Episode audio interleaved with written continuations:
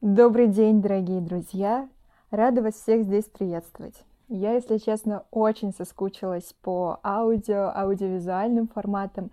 Именно поэтому я решила попробовать записать такой пилотный выпуск. Ну, я бы сказала, что это какой-то псевдо-подкаст, но я попробую. Можно и тут освоиться. Хотя, если честно, сейчас вот начала этот процесс, понимаю, что все-таки видеоформат мне ближе, но мне интересно попробовать записать именно аудио, поговорить с вами. А, давайте так, сегодня это будет такой тематический подкаст, и мы его разделим примерно где-то на две части — Первая часть я вам просто расскажу о своих каких-то наблюдениях, связанных с социальными сетями, которые я вела какое-то время. А вторая часть мы поговорим с вами про агрессию. Да, именно про агрессию. Мы сейчас с этим чувством, ощущением, с этой эмоцией, с агрессией, в общем, мы сталкиваемся с ней в последнее время все чаще и чаще. Однако надо заметить, что обычно, когда мы так говорим, мы подразумеваем, что это агрессия, которая направлена на нас извне – но мы с вами сфокусируемся на том чувстве, которое зарождается в нас самих. Ну что, наливайте себе вкусный чаек, вкусный кофе и слушайте, просто слушайте. И буду рада, конечно же, если вы оставите какую-то обратную связь в комментариях. Я тогда пойму, нужен нам этот формат, продолжать его дальше делать или нет. Так что спасибо вам большое, что вы вообще здесь есть. Погнали!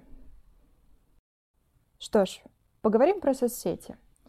Я с начала февраля стала выкладывать ролики на YouTube-канал. Мне просто очень нравится эта площадка. Я провожу на ней, наверное, больше времени, чем на остальных других. И я решила, что мне это нужно, мне это очень нравится. И, в принципе, я не скажу, что у меня получились какие-то шедевры, но у меня это получается. Мне несложно взять камеру, просто поставить перед собой телефон и начать говорить, и, может быть, даже с одного дубля прям снять. А, всего у меня вышло три видео, и, честно вам скажу, два из них, первое и последнее, я сняла прям чуть ли не за один раз. Второе было сложнее чуть-чуть по выполнению, и поэтому я его переснимала, переснимала, и процесс у меня занял один день. Я понимаю, что в масштабах вот э, такой как профессии, может быть, как видеоблогер, это не так уж энергозатратно было, но это был новый опыт для меня, и было интересно заметить все эти процессы, которые со мной происходили. В общем, Ютубу я готова была петь оды, потому что у него крутая статистика, крутая аналитика, и, на мой взгляд, очень крутое продвижение даже вот для таких начинающих совсем вот без аудитории людей, как я, потому что у него очень плавный, но крутой рост. Ты выкладываешь видео, если ты поделился этим видео где-то в социальных сетях, то у тебя и больше просмотров, больше аудитории, больше комментариев, больше взаимодействия. Но даже если ты просто выложил видео в YouTube, у него постепенно, очень медленно все равно начинают расти и просмотры, и лайки, и комментарии. Это все происходит медленно, плавно, постепенно, но происходит.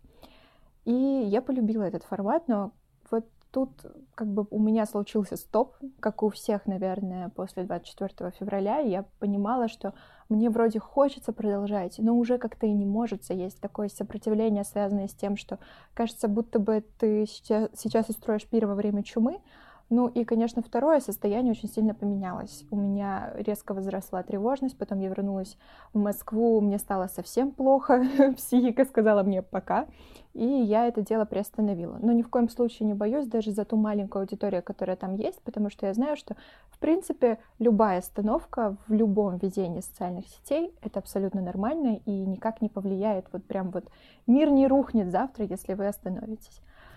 И вот теперь появилась такая возможность, э, как развитие своего телеграм-канала.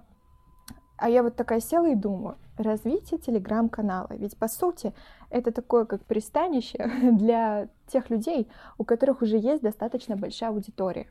Я не хочу сейчас обесценивать всех тех, кто на меня подписался. Вы, пожалуйста, только так не подумайте. Я очень благодарна всем, кто проявил э, это внимание ко мне. И мне, правда, очень важно, что есть такой круг людей, с которыми ты можешь поделиться. То есть представьте, как это круто. Вот я только-только что-то начинаю делать, а, пытаюсь как-то осваиваться в своем творческом потоке, и вы именно те люди, которые первыми увидели это все, и с которыми вместе я прошла какой-то крутой, очень важный опыт, и которые могут помочь мне отточить сейчас это все. Но тем не менее, все равно важно понимать, а что будет дальше, какое развитие предполагается здесь. И вот Telegram, он на самом деле крутой. Вот сейчас поняла, что забыла важную вещь вам сказать. Вот, например, почему я не любила Инстаграм или какие-либо другие соцсети, это ограниченность по времени. А YouTube видео полчаса. Мне кажется, я могу час бесконечно просто разговаривать, снимать это все. Меня это прям очень устраивает, и мне нравится, что это вот именно длительность, что тебе себя не нужно обрезать. Хотя, наверное, это плохо. Я так-то подумала, мы когда тексты пишем, мы проходим достаточно серьезную редактуру, то есть нужно, чтобы это было стройно, цельно, понятно все. А я тут такая поток сознания. Ну, посмотрим. Вот вы тоже выскажите здесь, наверное, свою какую-то мысль в комментариях вы вообще за какой формат? Когда у вас прям супер четко структурированная информация и все по факту, или вам, в принципе, комфортно, когда я вот так вот разговариваю, и это вроде как я стараюсь структурировать информацию, но все равно больше похоже на поток сознания. Ну вот, э, здесь зарезюмирую такую мысль свою, что YouTube и Telegram, они, в принципе, позволяют делиться большим таким объемным контентом. И Telegram вообще круче, потому что здесь ты можешь попробовать себя и в подкасте, и можешь видео записывать. В общем, много всего разного. И тексты. В общем, это круто. Но вот проблема именно связана с тем, что продвижение. Вот этого я не понимаю. Но посмотрим.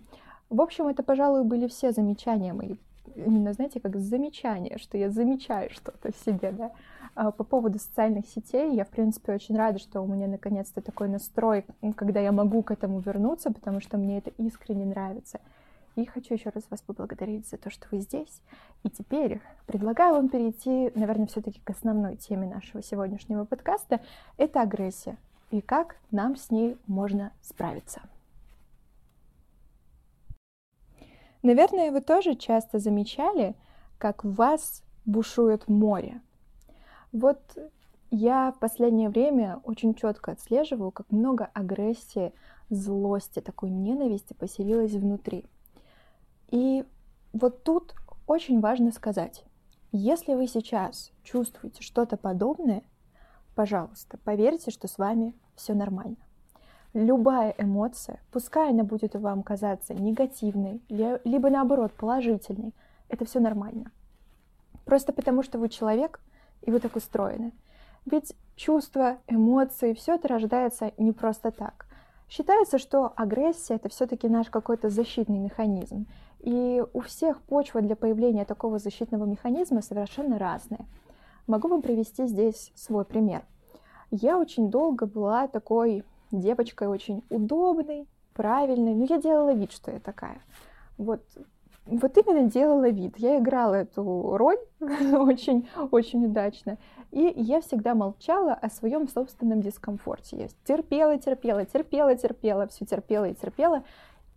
И как, вот какой-то момент наступает в твоей жизни переломный, что все, ты больше так не можешь. Ты начинаешь бунтовать, протестовать, и все, что у тебя накопилось, начинает подниматься наверх, и ты вот всю эту ответную реакцию на весь мир готов обрушить и это нормально. Это очень нормальный этап, который тоже нужно проходить. И вот в этом этапе мы сейчас будем учиться приходить в так называемую очень условную норму. Почему именно норма? Ну, знаете, как вот это чувство очень интенсивное, оно все-таки немного мешает нам жить. Мы наносим себе вред, и мы можем нанести вред окружающим. Ну, вот согласитесь, гораздо было бы приятнее для самого себя спокойно э, научиться осознавать эти эмоции в себе, спокойно их проживать и отпускать. Это все нормальные процессы. А, вообще, это изначально у меня задумывалось как такое видео, которое я выложу на канал, я вот прям тут подробно прописала. И у меня вот эта агрессия начала проявляться еще в феврале в родном городе, в Сочи, когда я я много ездила на общественном транспорте, хотя я очень не люблю общественный транспорт, особенно в Сочи, но я пока еще не получила свои заветные права. И вот я ездила в автошколу на общественном транспорте и просто ненавидела всех водителей автобусов, потому что то, как они себя вели, мне казалось, что это просто какой-то, ну, сюр. Так нельзя себя вести. Вот они ругаются на этих несчастных бабушек с льготными проездными, на школьников, на всех ругаются, создают аварийные ситуации. И у меня прям чувствую, как подкипает, подкипает, я прям на него наброситься готова, закричать готова, но я в себе это именно подавляла. Но здесь давайте же переходить, вот представьте, вот какую-то ситуацию, вот у вас подкипело, вот вы чувствуете. Что мы можем сделать, чтобы себе помочь?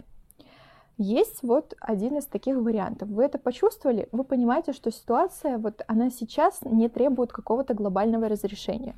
Вы с кем-то поссоритесь, но у вас есть, допустим, возможность уйти куда-то, спрятаться в какую-то комнату, вы закрываетесь, но чувство это с вами остается, то есть э, какой-то стрессор, вот человек вызвал у вас эти чувства, но сам стресс, он у вас еще остался.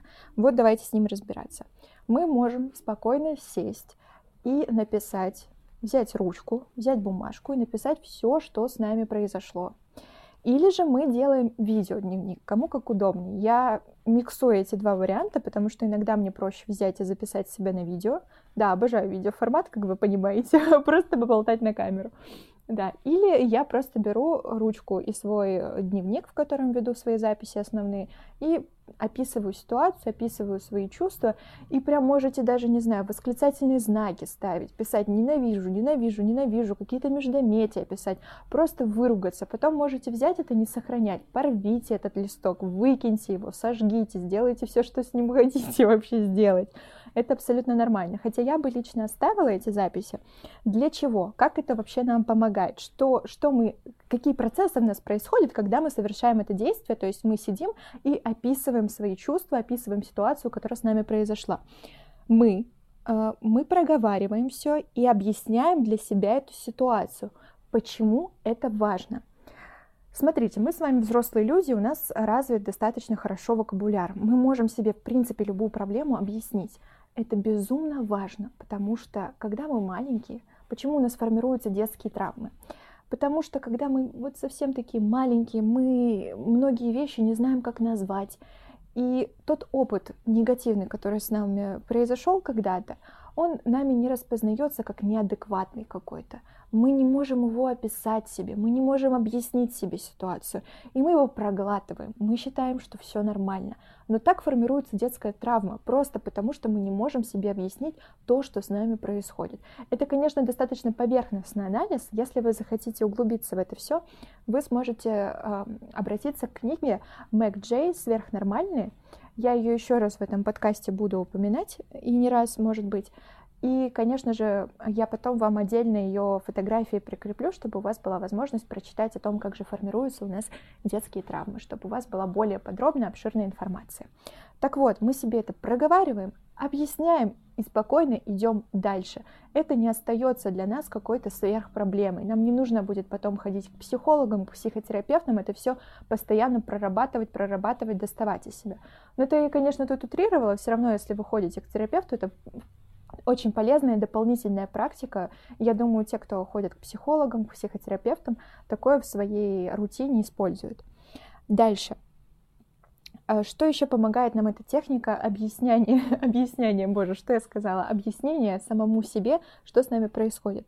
Мы таким образом закладываем себе фундамент осознанности, потому что вот представьте, раньше вы не умели отслеживать свои чувства, свои эмоции, а теперь вы садитесь и в дневнике все это записываете. И, конечно, теперь вы больше будете замечать в себе какие-то процессы.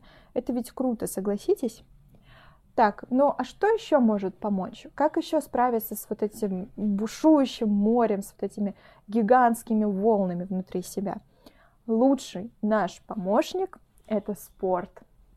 Для меня самый кайф — это пойти на пробежку. Просто бежишь, и весь стресс выбегала, выбежала. Это просто потрясающе, если честно, правда, какие-то очень активные, активные тренировки, может быть бокс, может быть это зал. Для каждого подходит вот что-то свое, каждый свое находит. Можно также прибегать к йоге, особенно к кундалини.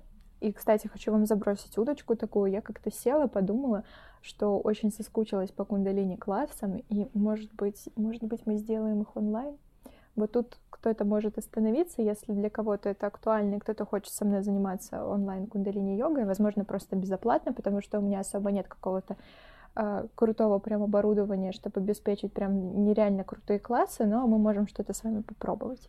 Вот, то есть йога. У нас есть очень много таких упражнений, дыхательные практики, дыхание огня, Вообще, знаете, как можно даже если абстрагироваться от йоги, потому что из йоги многое, мне кажется, перетекло в психотерапию. И есть такой момент, я его иногда отслеживаю.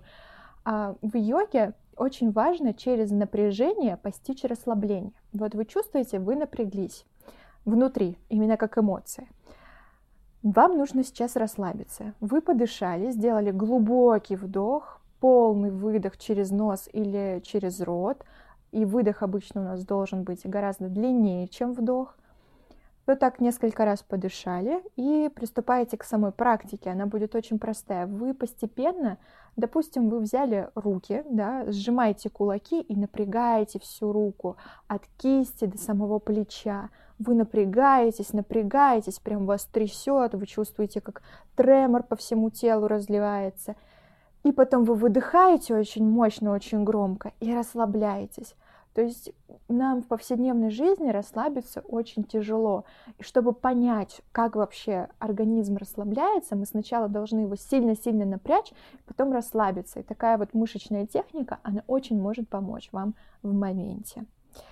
Что еще мне хотелось сказать про нашу злость, про нашу ненависть, про нашу агрессию?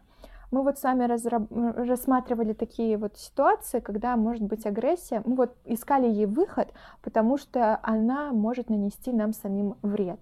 То есть мы можем наносить вред себе, не выпуская эту агрессию наружу. То есть это могут быть какие-то потом заболевания, аутоиммунные заболевания. У кого-то это может вылиться в какую-то сыпь на теле, да. У всех по-разному это проявляется, наши организмы очень-очень индивидуальны.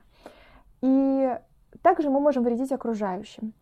Но есть интересный момент, очень интересное свойство у злости и агрессии. Она в какой-то момент может стать отличным топливом для развития. Я сама по себе это знаю. Однако здесь есть риски. Я вам сейчас объясню это. И вы тут тоже можете обратиться к книге Мэг Джей «Сверхнормальный», потому что там есть э, история одного парня, который, если я не ошибаюсь, он получил серьезную травму, ну, его булили, в общем, в школе, его одноклассники, а потом он вот схавав, схавав всю эту боль школьную, он просто пошел и добился всего, по-моему, в военно-морском флоте США. Но я могу ошибаться, поэтому лучше обратиться здесь еще раз к первоисточнику. У меня просто эта книга не в Москве, а она у меня в Сочи дома. Сейчас не могу ее быстренько открыть. Вот. И у меня была примерно такая же история. Мои одноклассники, возможно, это послушают. Вы, если что, не, не принимайте это слишком близко к сердцу и лично на свой счет. Это не про вас конкретно, эта история больше про меня, про то, как мои механизмы внутри меня сработали. А в школе я такой, видите, сразу момент, мне сложнее говорить уже. В общем, я почувствовала, что меня очень сильно как-то обижают, надо мной, видимо, задираются, и я на всех разозлилась. У меня не было в школе красного аттестата, но я загорелась идеей фикс. Мне было важно, важно, очень-очень-очень прям нереально важно получить 100 баллов на экзамене э, на ЕГЭ. Я не рассчитывала на литературу, но почему-то литературу сдала на сотку. Я рассчитывала на русский. А, в общем, хоть по всем экзаменам 100 баллов, и мне нужно было поступить в лучший вуз страны на бюджет. И мне важно было сделать так, чтобы это сделала я одна. Вот вы не смогли с красными аттестатами, а я, а я вам всем, знаете, что докажу? Я вам такое покажу. И вот эта злость, вот эта ненависть, она стала классным вот прям бустером для собственного развития. Отрицать это очень сложно. Мне еще помогло, что я ходила на йогу, и получается, я могу вот концентрироваться на чем-то одном, сконцентрировать все свое намерение в одной точке и выстрелить прямо в цель. Это круто, это здорово. Я тут я не скажу, что я в данный момент прям считаю, что я горжусь собой, я больше горжусь тем, что я подмечаю какие-то изменения в своей жизни, анализирую ее, это для меня сейчас важно. Я не скажу, что для меня МГУ это престиж или что-то в этом роде, но вот вы понимаете, что вот это достигаторство, вот оно откуда родилось, из этой моей ненависти, из этой злости, из агрессии, в желании доказать всему миру. Но да, это потрясающе, мы можем многого так добиться но мы должны быть готовы к последствиям. В принципе, я считаю, что для этого возраста это нормально. Это такой стандартный путь, потому что, вот представьте, я 16, где-то 17 примерно лет жила, и я вот все это время еле понимала себя, я не понимала, кто я такая. Я общалась с людьми, которые издевались надо мной. Я позволяла с собой, со своими родителями, со всеми обращаться, как не знаю с кем просто. И вот тут переходный момент наступает. Тебе нужно идти дальше куда-то после школы, а ты ничего про себя не понял. И, конечно, это, в принципе, нормально, когда мы в таком возрасте, может быть, совершаем ошибки, когда выбираем какой-то не тот факультет, да.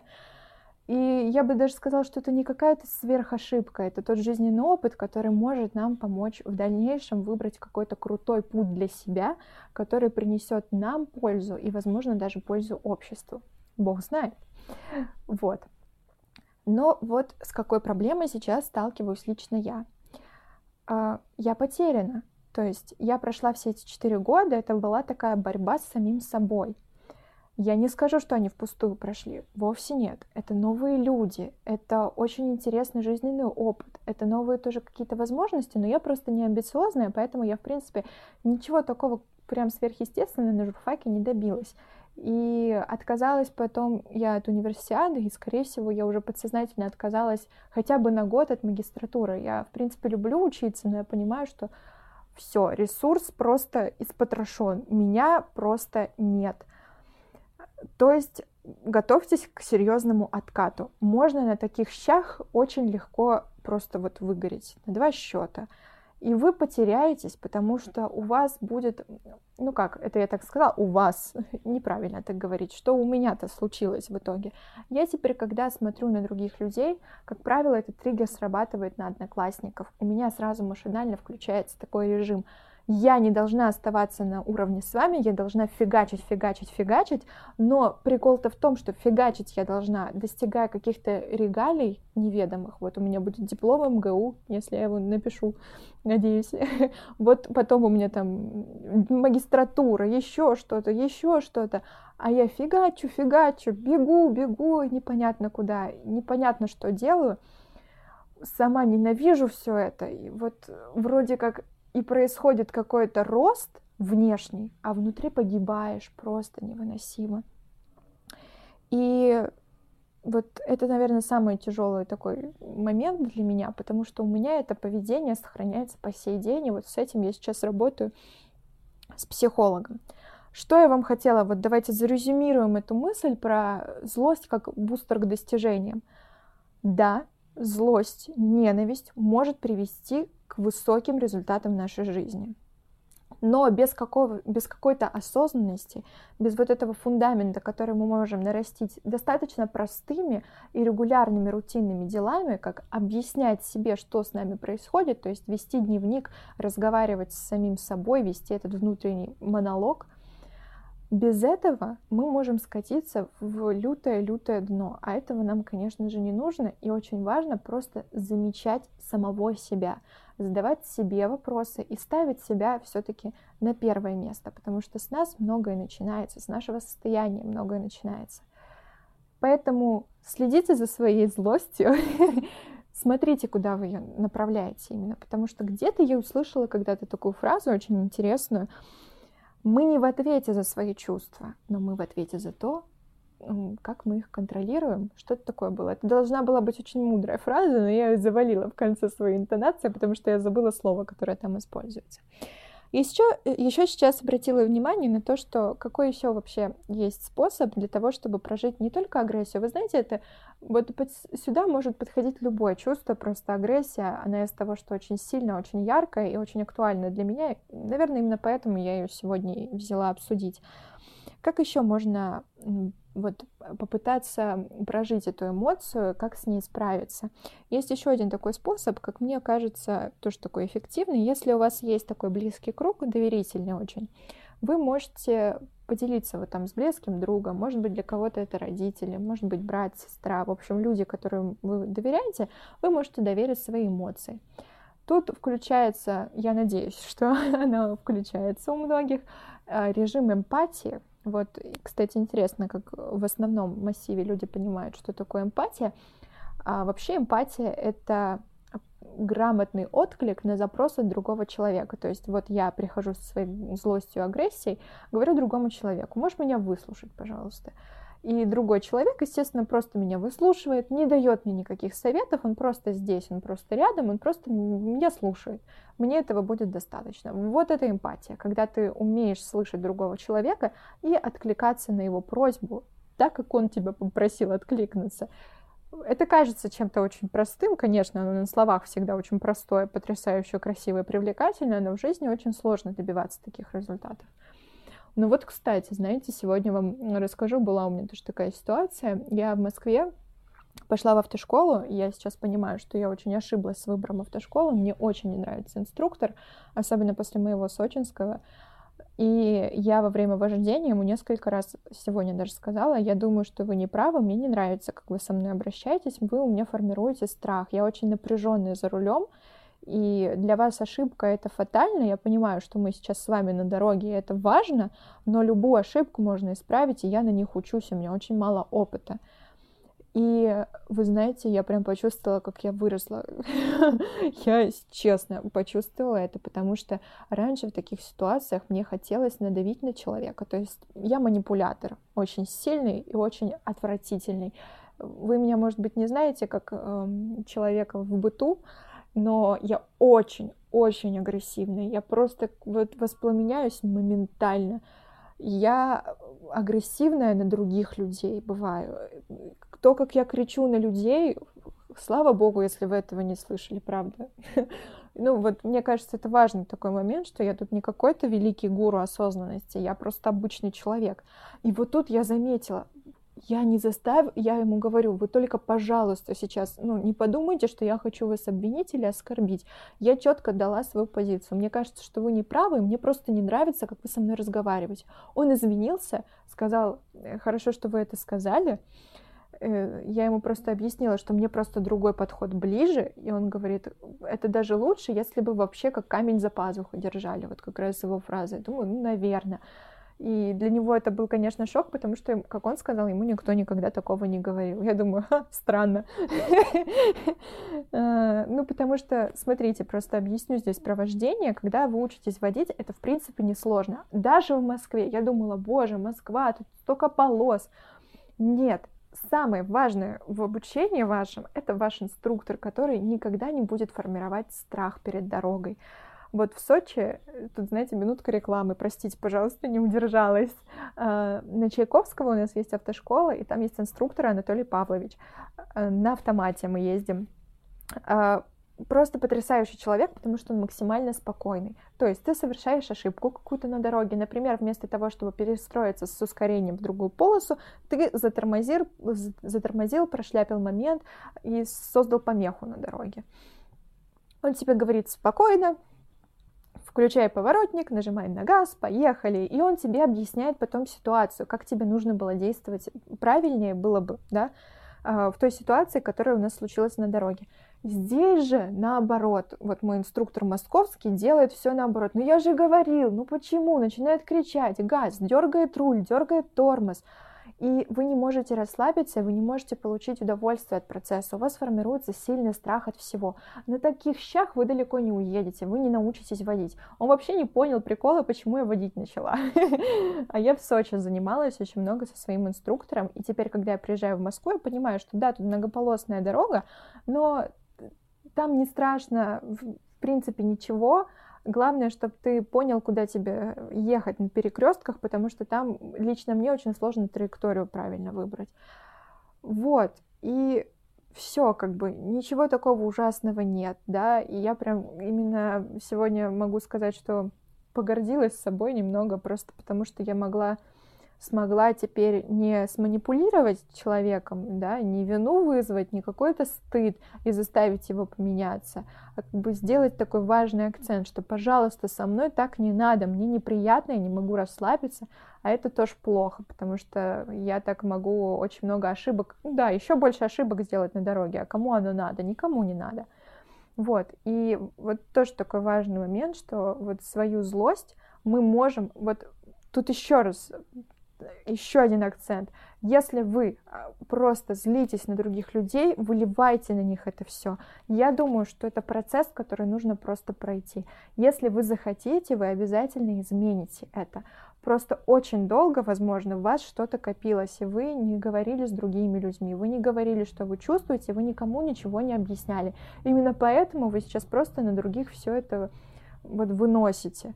Просто со временем, если вы будете использовать те техники, о которых мы сегодня с вами поговорили, вам будет немного легче, вы будете успокаиваться. И вот я вам привела сегодня пример такой, что я стала более спокойной, и даже в таких стрессовых ситуациях я могу отстоять какую-то свою позицию и при этом постараться не обидеть другого человека, потому что другой человек тоже не знает, как с нами нужно обращаться. Другому человеку тоже нужно объяснять это все. Друг с другом надо говорить, им нужно выстраивать коммуникацию. Все, наверное, я сегодня закончила. Мне прям хочется говорить, говорить, говорить, рассказывать вам все. Мне очень нравится этим с вами делиться. Спасибо вам за то, что вы прослушали до этого момента, до конца. И делитесь своим мнением в комментариях. И до новых встреч! Очень рада была с вами сегодня побывать вместе. Всем пока-пока.